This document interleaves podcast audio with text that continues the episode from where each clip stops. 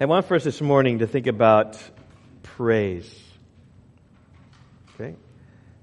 Just want to, to think about praise and, and what is praise, particularly praise to God. Right? You, you can praise other people, but I, I just think about praise to God. You know, hundreds of times in the scriptures, we, we read of people praising God uh, in one form of another, from Moses in the wilderness to David in Jerusalem to the exiles coming back from the land. Time and time again, we just read of people praising God. After the Egyptians were drowned in the Red Sea, Moses writes this in Exodus 15 5. The Lord is my strength and my song. He has become my salvation. This is my God, and I will praise him. This is my Father's God, and I will exalt him. David wrote in Psalm 34, verse 1, his own testimony I will bless the Lord at all times, his praise shall continually be in my mouth. When the returned exiles laid the foundation of the new temple that they would build, they gathered together and and Ezra 3:11 tells us that they sang responsively, praising and giving thanks to the Lord, saying, "For he is good; his steadfast love endures forever towards Israel." And that's Old Testament. And you also see it in the New Testament as well. In the, in the days of the birth of Jesus, we find praise of God. A multitude of the heavenly host was praising God and saying, Glory to God in the highest, and on earth, peace among those with whom he is pleased. And even at the death of Jesus, we see a centurion praising God when he saw all that had happened. It says in Luke 23 47 that he praised God, saying, Certainly, this man was innocent. Hundreds of times in the Bible, we, we see people praising God. Hundreds of times in the Bible, we hear of commands to praise the Lord. Just consider, like Psalm 113, how it begins Praise the Lord. Praise, O servants of the Lord. Praise the name of the Lord. Blessed be the name of the Lord from this time forth and forever. Just again and again, praise the Lord. Praise, O servants of the Lord. Praise the name of the Lord. Blessed be the name of the Lord. Just over and, over and over again. Now, from all this, uh, what's interesting is it's difficult sometimes to understand exactly what praise is. Right? Just even a little audience participation here. If I would say, what, what, what is praise? How would you define it or how would you explain it? Really, just oh, what, what is praise? Giving thanks. Good. That's an aspect of praise for sure. Open adoration, good. Sorry, what? Elevating. Elevating God, right? Lifting Him up, good. Being thankful, good. Acknowledging Him, His goodness. And then acknowledging His goodness, acknowledging His greatness, acknowledging His, His omniscience, and acknowledging His omnipotence. Like just acknowledging who God is for sure. Any others? His existence. His existence. Yeah, just acknowledging his, that He is there. God, you are there. Praying to Him. Yeah. Yeah, just a meditation, just thinking about the Lord. Just if we think about praising God, it means like, like giving tribute to God. Might be a way to say it. Or, or honoring God. Worship Worship is a word we really haven't used. Loving, adoring, respecting, acknowledging. Right? Some synonyms that are often used in the scriptures exalt, extol, give thanks, bless, glorify, magnify, adore. In fact, consider the verses I read earlier. Exodus 15, 1. This is my Father's God, Exodus 15, 2. This is my Father's God, and I will praise him. I'm sorry, this is my God, and I will praise him. This is my Father's God, and I will exalt him. Praising God is the same as exalting God. Or as David wrote, Psalm 34, verse 1, that I read before, I will bless the Lord at all times. His praise shall continually be in my mouth. There's, there's praise and there is blessing, the same thing. And when the exiles came back, they sang praising God and giving thanks. Like, like all these sorts of synonyms are there is what it means to, to praise God. And let me just, let me just give you a, a simple definition, right? Confess his place and our place. Just acknowledge who he is as the, the creator, the sovereign one over all of us and who we are. We are his dependent ones who follow him. That's what it means to praise God. And perhaps Psalm 48 verse 1 sums up as well as any place. Great is the Lord and greatly to be praised. God is great and he is great to be praised as we just think about his greatness. Now, I bring this up because for the next few weeks at Rock Valley Bible Church, I want for us to think about praising the Lord and, and want to do so from the book of Psalms. And so this morning, I invite you to open your Bibles to Psalm 146. It's right there at the end of the Psalms. This is our, our text this morning, and the title of my message this morning is Praise the Lord, O my soul. I know that many of you perhaps are expecting me to get back in the book of Acts. Uh, we've been working through the book of Acts for a, a season now. Um, but yet, with summertime, with so many people in and out, in and out I thought just a, a, time coming back from vacation, really just reflecting upon some Psalms. Psalms, they stand independent of one another. So if people are on vacation last week and they come next week, they're going to hear the same thing for five weeks. We're going to look at Psalm 146, 147, 148, 149, 150. Now, in some regards, all Psalms stand on their own. So I, uh, it's summertime is a good time to look at the Psalms. In fact, a, a church we visited this summer in First B, First Baptist Church in Durango, Colorado, they're doing a series called Summer in the Psalms. Um, I've done that similar thing as well. Summer in the Psalms is, uh, is, is, a good thing to do. Um, and we'll get back into Acts kind of after these. Um, but these summer months, a good, good time to look at these Psalms that stand on their own. But there are sometimes in the Psalms where there are groups of Psalms that come together. Like the Psalms of Ascent, Psalms 120 through 134, the, the Psalms that Israel sang as they went up to worship the Lord. Or the, the Psalms of Asaph, Psalms 73 through 83, all written by Asaph. Along with Psalm 50. Why 50 is not included in there, I'm not exactly sure, but you have the Psalms of Asaph. Uh, the Psalms of, of Korah's sons are from 42 through 49, like just all clumped together. And this morning we're going to look at one of these groups of Psalms. It's called the Alleluia Psalms like the Alleluia Psalms, Psalm 146 through 150, and they're called the Alleluia Psalms. Anyone know why they're called the Alleluia Psalms? Does anyone know why? They all start with Alleluia and end with Alleluia. In fact, let's, let's just look at that. If you look at Psalm 146, it begins with Alleluia. Actually, it begins in our English Bibles with Praise the Lord. But praise the Lord is a translation of the Hebrew word Alleluia. Hallel is the word for praise, and Yah is a shortened name for God's name. Yahweh is his name. Yah is a shortened form of that. So Alleluia, Alleluia is a command. Praise Yah, praise Yahweh. You know that song maybe you sung as a kid? You remember it says, Alleluia, Alleluia, Alleluia, Alleluia praise ye the Lord. Right? We could sing that. We're not going to sing that right now. But the idea is the words to that song are simply Alleluia, Alleluia, Alleluia, because Alleluia, Alleluia, Alleluia, Alleluia. Praise ye the Lord. Praise ye the Lord. Alleluia. And it goes back and forth. It just says the same thing though. Praise the Lord. That's what Alleluia means. And we see that there in the very first line of Psalm 146 it says, Praise the Lord. It says, Alleluia. And then at the end, look at verse 10. It says, Praise the Lord. In the Hebrew, that is Alleluia. And the same pattern comes in Psalm 147. Look at there in verse 1. It says, Praise the Lord. And then at the end of verse 20, it says, Praise the Lord. Psalm 148. Praise the Lord. Praise the Lord from the heavens, right? Praise Him in the heights. It's all about praising. In Psalm 148, verse 14 at the end, it says, Hallelujah. Praise the Lord. Okay, so Psalm 149, how does it start? It starts with, Praise the Lord right? And how does Psalm 149 end in verse 9? Praise the Lord. How about Psalm 150?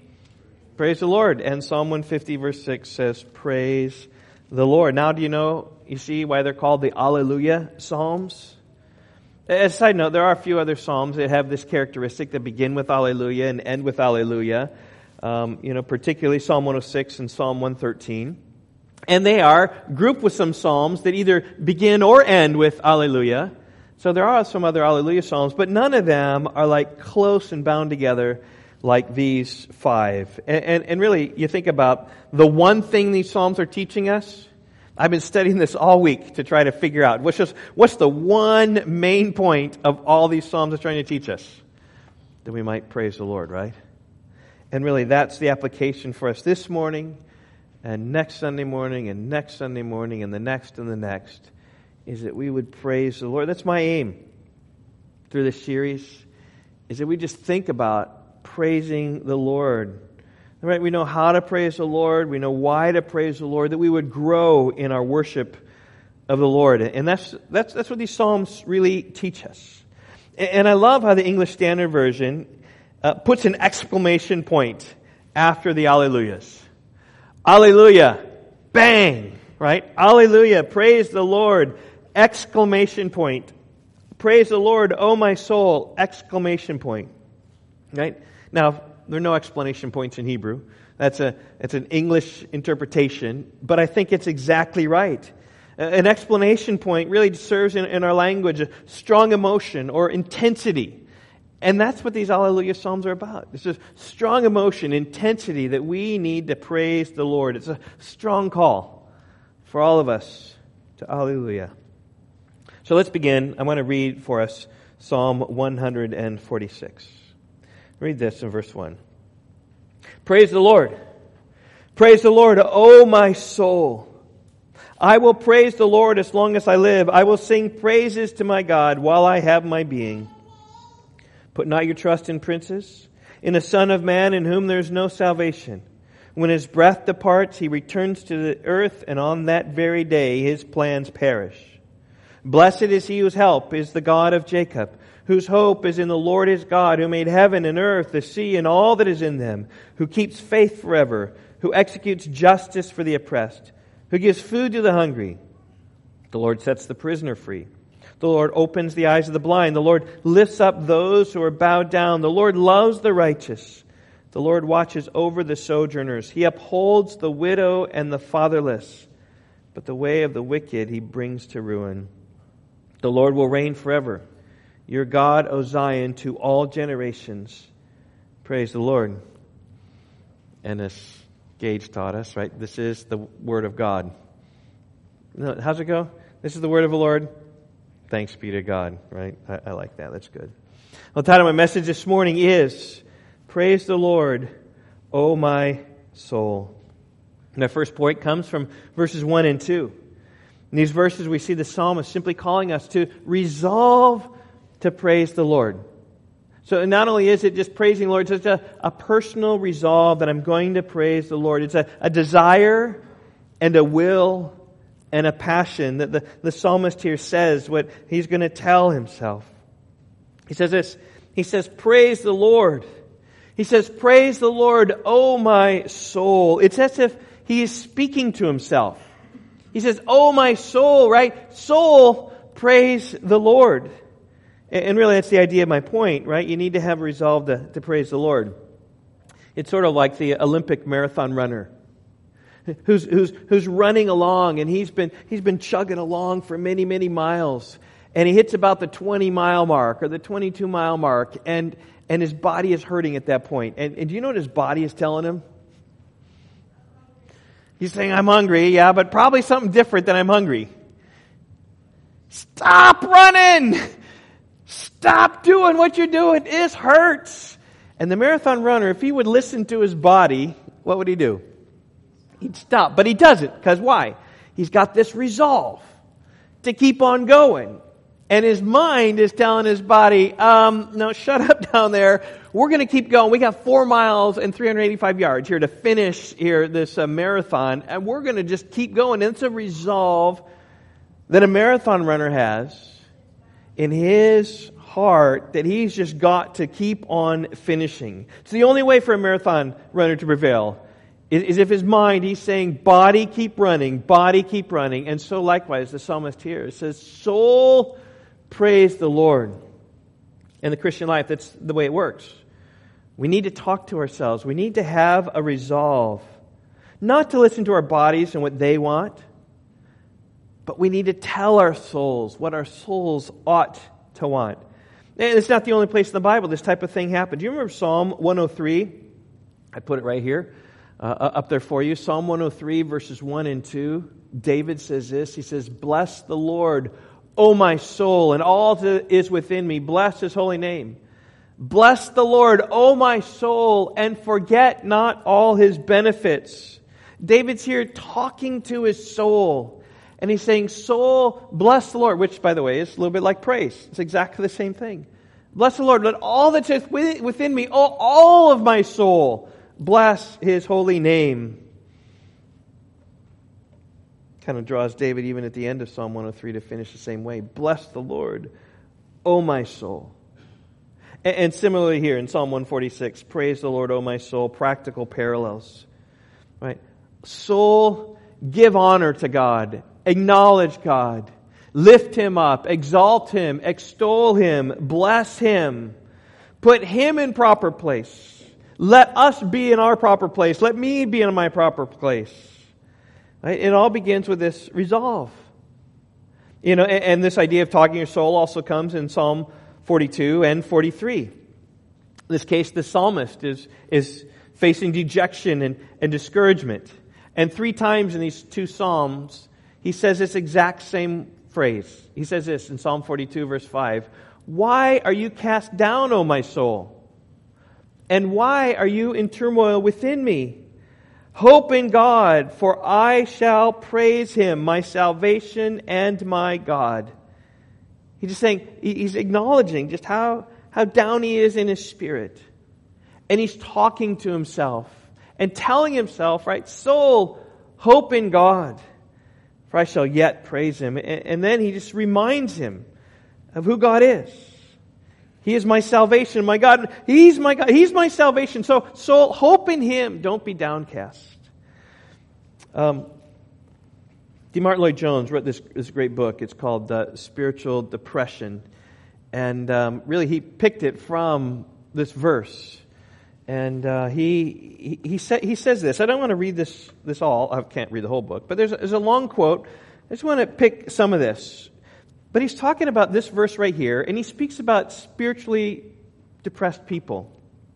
He says, The first thing we have to learn is what the psalmist learned. We must learn to take ourselves in hand. This man is not just content just to lie down and commiserate with himself. He does something about it. He takes himself in hand. He does something which is more important still. That is, he talks to himself. This man turns to himself and says, Why art thou cast down, O my soul? And why art thou disquieted within me? He's talking to himself. He's addressing himself. But, says someone, oh, I'm sorry, let's go. But how do, uh, let's see, how this. We must talk to ourselves instead of allowing ourselves to talk. Do you realize what this means? He says. I suggest that the main trouble in this whole matter of spiritual depression, in a sense, is this that we allow ourselves to talk to us instead of our talking to ourselves. And he says this is the very essence of wisdom in this manner. So when depression comes, or when you're losing sight of God, or when you don't quite feel like it, or when you rather spend time sleeping, or whether you rather spend time on your boat on Sunday, or when you rather just do something else, says, No, soul, I need to praise the Lord. Right? When things look down, no, soul, I need to bless the Lord. Right? When, when, when things are troubled, says, No, soul, right? Hope in God, right? I shall praise Him. My help and my countenance is God. In fact, he even says this the, the main art in the matter of spiritual living is to know how to handle yourself. He says you have to take yourself in hand, you have to dress yourself, preach to yourself, question yourself. As a matter of depression, that's how you get over that. And so, likewise, in Psalm 146, this, this idea of praising, right? the psalmist is talking to himself. He says, I'm going to praise God. I got this resolve that I am going to praise the Lord, regardless what's happening in my life regardless how things are going on in my life, regardless of how he feels, regardless how tired he is, regardless how difficult things are, he's telling his soul to praise the Lord. And, and then look at his, his pledge or his own promise or his own resolve in verse 2. He says, I will praise the Lord as long as I live. I will sing praises to my God while I have my being. This is resolve. This is determination. This is commitment. And the psalmist says basically, this is a non negotiable in my life that I will praise the Lord as long as I live. Right? So if I'm living, I'm praising. If I'm breathing, even, is what he says, I am praising. Which, by the way, sounds a lot like Psalm 150, verse 6. Let everything that has breath praise the Lord. As long as I have breath, I'm going to continue to praise the Lord.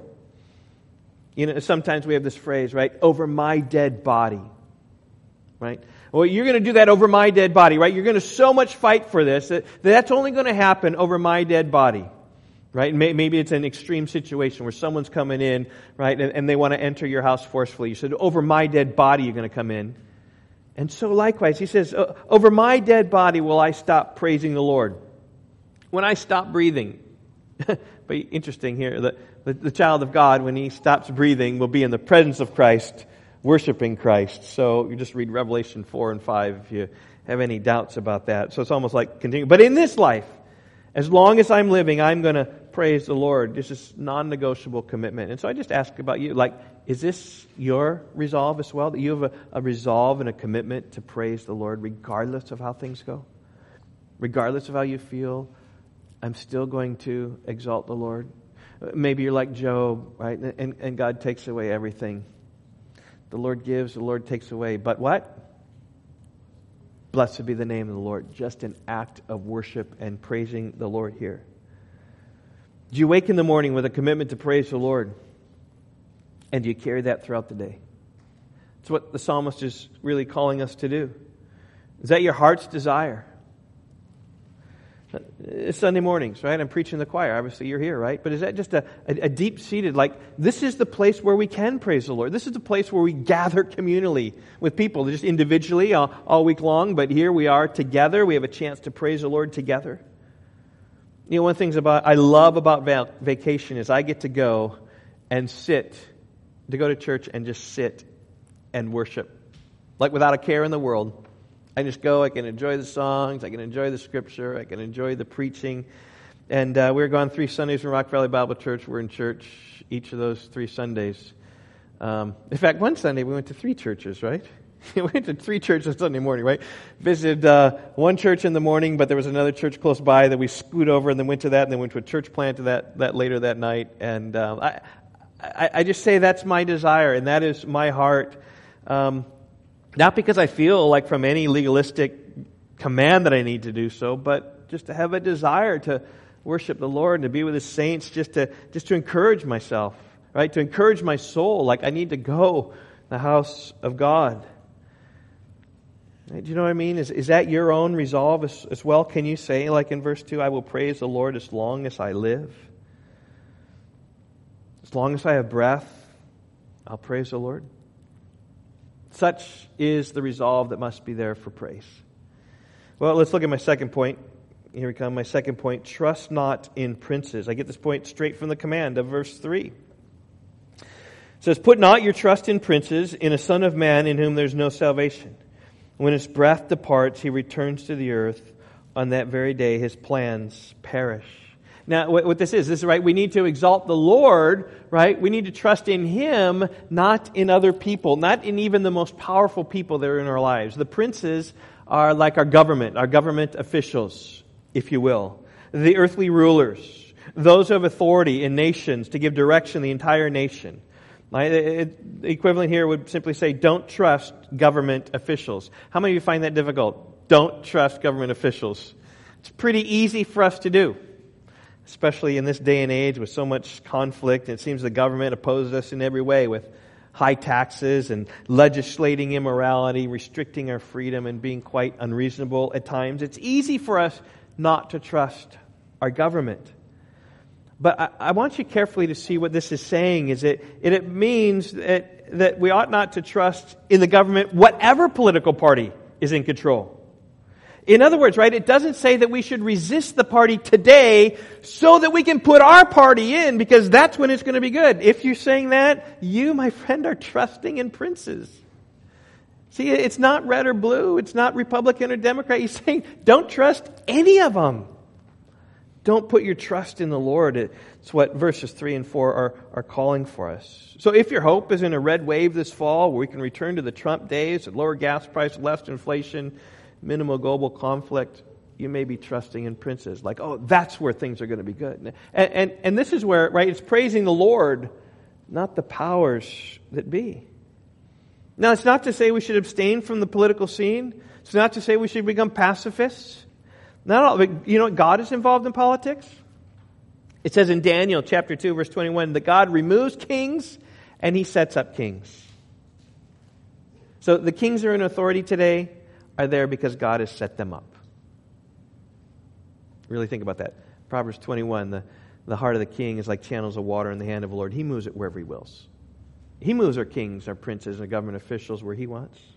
Romans 13, 1 says that God establishes all authority. Our, our current, administration is there because God ordained it. But we're called, and as such, we're called to honor our government officials. Peter writes to those being persecuted by the government, those who are persecuting Christians, those who are putting tar over Christians and lighting them a fire. He says of them, honor everyone, love the brotherhood, fear God, honor the emperor, honor Nero. Far more wicked than any president that we've ever had. We need to honor him. So we play this balancing act, right? We don't trust our government. And here in the United States, we have freedom to work towards a better government. So let's do so. But let's do so while honoring those in authority at the same time. But here in Psalm 146, the idea is not to trust those in the government. They're not going to be our Savior. They're not going to save us. In fact, that's what verse 3 says in the Son of Man, whom there's no salvation. The government's not going to save us. Right? Because they're just going to pass away. Verse 4 When his breath departs, he returns to the earth. On that very day, his plans perish. So if you have a political leader that becomes your savior, well, that's, that's wonderful. All is good. I, I have some friends who just love, look back at the Reagan days. Right? Just that was the glory days of America. Well, Reagan, by the way, is dead. Right? He's not our savior anymore. He's out of power. He has zero power now. It's God who's in control. We need to look to the greatest of powers and we need to praise Him. And, and that's part of praising, is to demonstrate we're going to put our trust in Him and not in earthly people. And, and sadly, I would say that I think that many Americans find their hope and their salvation in the right governmental leaders. I, I just I think that they're just hoping that. Uh, I love the title of the book that John MacArthur wrote, Why Government Can't Save You. Government can't save you. That's the whole point. Don't trust in princes and the Son of Man in whom there is no salvation. And then he, he gives a good balance here. He says, a certain amount of healthy and balanced concern with current trends in government and the community is acceptable as long as we realize that such interest is not vital to our spiritual growth, our righteous testimony, or the advancement of the kingdom of Christ. Above all, the believer's political involvement should never displace the priority of preaching and teaching the gospel. He says this the issue is one of priority. The greatest temporal good that we can accomplish through political involvement cannot compare to what the Lord can accomplish through us in the eternal work of his kingdom. Just as called, God called ancient Israel, he's called the church to be a kingdom of priests, not a kingdom of political activists. Let's put it there. We're a kingdom of priests, not political activists. We don't seek our salvation in the governmental rulers. So are you trusting in the government? You trusting in the government to rule? Maybe not those in power, but trusting in those who arise in power to take over them? Do you think more about the government and its evils and its corrupt leaders and bad policy rather than upon the Lord and His goodness and His kindness and His power to save? What about your social media? What, what do you post on your social media? Is it more about the government? Or is it more about the Lord? It might just be an open book there, right? You, you want to know where someone's heart is. Oftentimes, I say just take out their checkbook or look at their bank statement. You see where their money goes, right? For where your treasure is, there will your heart be also. It's an indicator of your heart. Sometimes social media can be an indicator of the heart as well. Like where is where is the emphasis? Don't trust in princes. Don't trust in the government. Don't trust in the government that's coming because it's going to be better. It's not going to be better. It may be better, but ultimately, it's not going to. It's, going to, it's not going to save. Instead, what we should do, and this is praising the Lord, verses 5 through 10, is that we should find help in the Lord. It's my, my last and final point. I, I see that, I get that point from verse 5. Blessed is he whose help is in the God of Jacob, whose hope is in the Lord his God. And so part of praising is putting our help, our hope in God. Part of praising is, is finding our help in the Lord. Right? Place your hope in the Lord, not in governments. Placing your hope in the Lord, not in other people or, or teachers or pastors or parents or friends. Hope in the Lord, that's where you will find your blessing. In fact, that's what verse 5 says. It says, Blessed is he whose help is the God of Jacob. We are blessed when God is our helper. When the God of Jacob, that is the God of, of Abraham and Isaac and Jacob, and the God of Israel, the God who brought the Messiah, the God of Jesus Christ, right? The, the, the God and Father Jesus Christ, and the Lamb, right? That's the one So we trust Him. We are blessed in Him. And, and for the next five verses, interesting that the psalmist merely describes the God of Jacob, speaks about who He is. Because core to worshiping and core to praising is to know who this God is and, and lifting it up for what we know about God and praising Him for that. And, and fundamentally, as we just go through these verses, we find that, that God can give us help, God is willing to give us help, and God indeed gives us help. I mean, look at verse 6. This is talking about how God is capable of giving help, us help. Who made the heaven and the earth and the sea and all that is in them. That's all they contain. Right? The heaven. That's the sky. That's the stars. And uh, James Webb Telescope has begun telling us about how vast and big and large that is. Right? There's the heaven and, and the earth. Right? That's, that's everything, all the substance here of our lonely, pale blue dot planet that we live on, and, and everything that is on the earth. And, and if you think about this for a while, just time prevents you from listing everything that's on the earth. Um, the atoms in the atmosphere, the birds and the bugs, and the cattle and the cucumber, and the dogs and the dinosaurs, the plants, the planets, the soil, and the sun. Listen, if God made it all, He can lend a helping hand to His creatures. That's the idea here, right? You're blessed if God is the one who's helping you. He's capable of it and He's willing. I, I think that's what the last phrase in verse 6 is about who keeps faith forever. You know, people will fail you, but God will never fail you. He's willing to help you. Have you ever needed help from somebody? and maybe you're hesitant to ask them for help because, right, you're not quite sure whether they are, are willing to help. And so whenever we ask other people to help, we need to always weigh are they really going to be willing to help me or not, right? If, if I need a lawnmower, my lawnmower breaks down. And so before I think about what I'm going to do, I think about I need to borrow a lawnmower. Do I go to my neighbor? Is he going to really be willing to give me the lawnmower?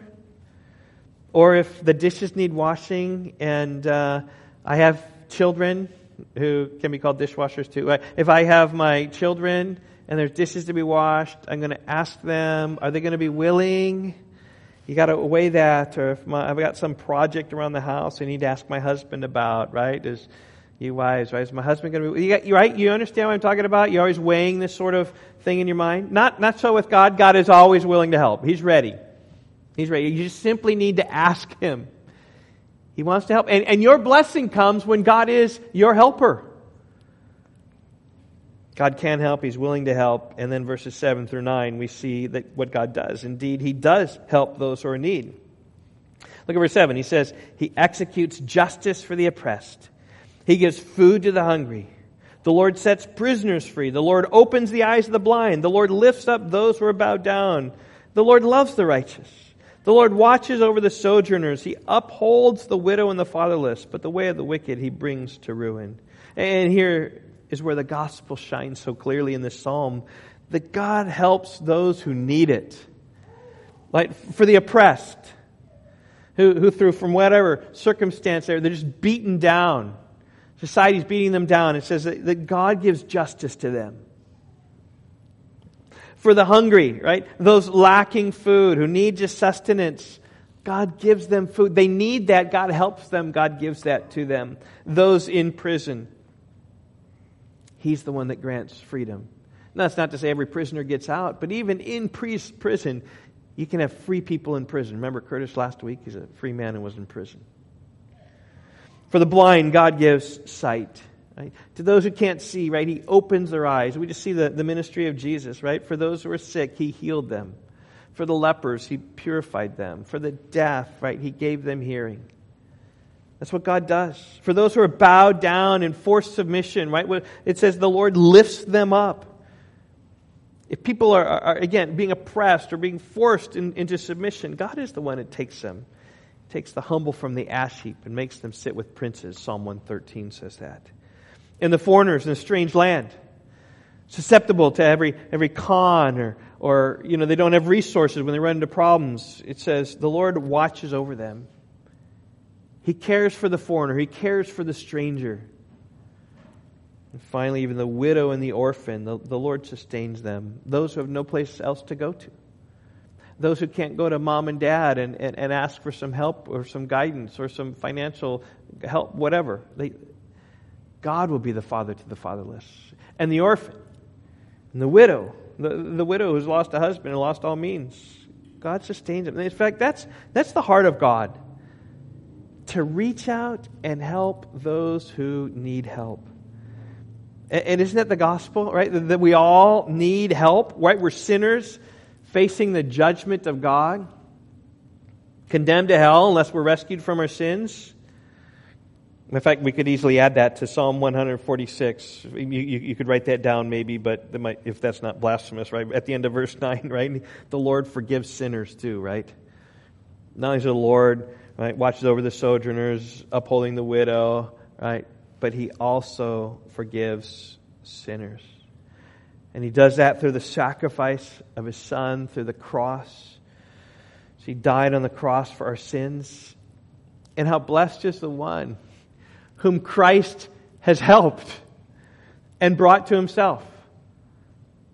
We simply need to believe and trust in Christ and believe that he is near the brokenhearted, that he loves to help those who cry out to him that love to, to help those who've bowed their knees to the Lord, right? And putting God in his place and putting us in our place. It's the one that Christ loves to come and help. By the way, this is fundamentally why we praise the Lord. Because of our redemption. Psalm 107, verse 1 says, Oh, give thanks to the Lord for he is good. His steadfast love endures forever. And Psalm 107, verse 2 says, Let the redeemed of the Lord say so.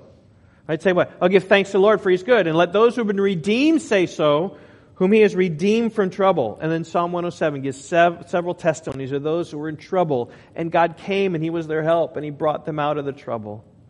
And so they're called then to give thanks to God for his steadfast love, for his goodness to them when they were in trouble and they cried out to the Lord. In fact, several times in Psalm 107, they, they get into trouble and they cried out to the Lord in their trouble. He delivered them from their distress. Let them thank the Lord for his steadfast love, for his wondrous works to the children of men. That's why fundamentally we praise the Lord, because of his redemption of us. He's, he's, he's brought us out, he's been our help to forgive us and cleanse us and purify us and bring us to the Father. Ephesians 1 speaks of that great salvation that God has given to us. Right? He's blessed us with every spiritual blessing in the heavenly places in Christ, choosing us from the foundation of the world to be holy and blameless. Right? In love, predestining us to adoption. And it says several times in that passage all the benefits that we receive for being, being one in Christ and, and trusting in the Lord. It says, to the praise of his glorious grace. To the praise of his glorious grace. To the praise of his glory. Like we are saved that we might praise God and to the praise of his glory.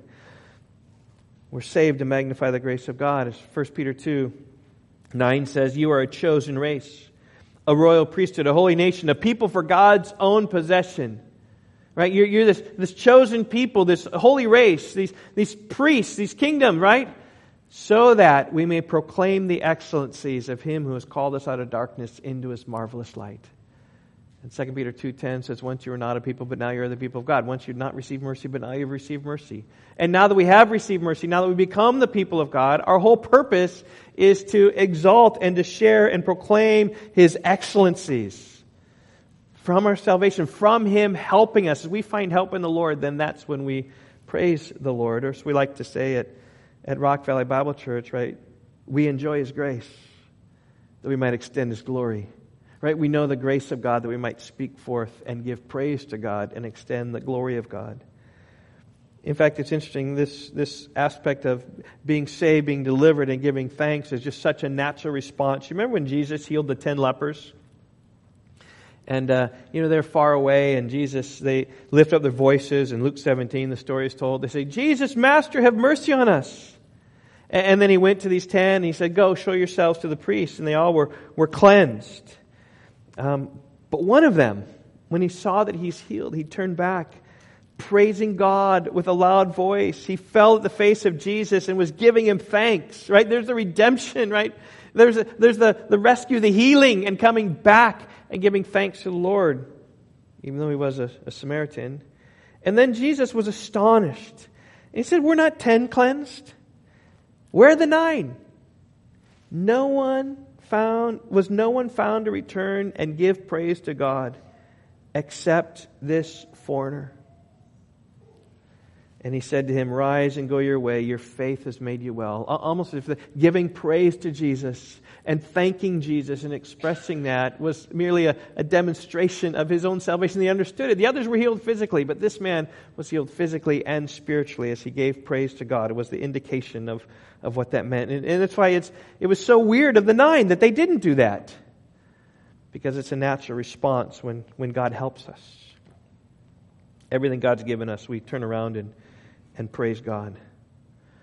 So, are you seeking help from God today? Find your help in the Lord. And what's interesting, this isn't so hard.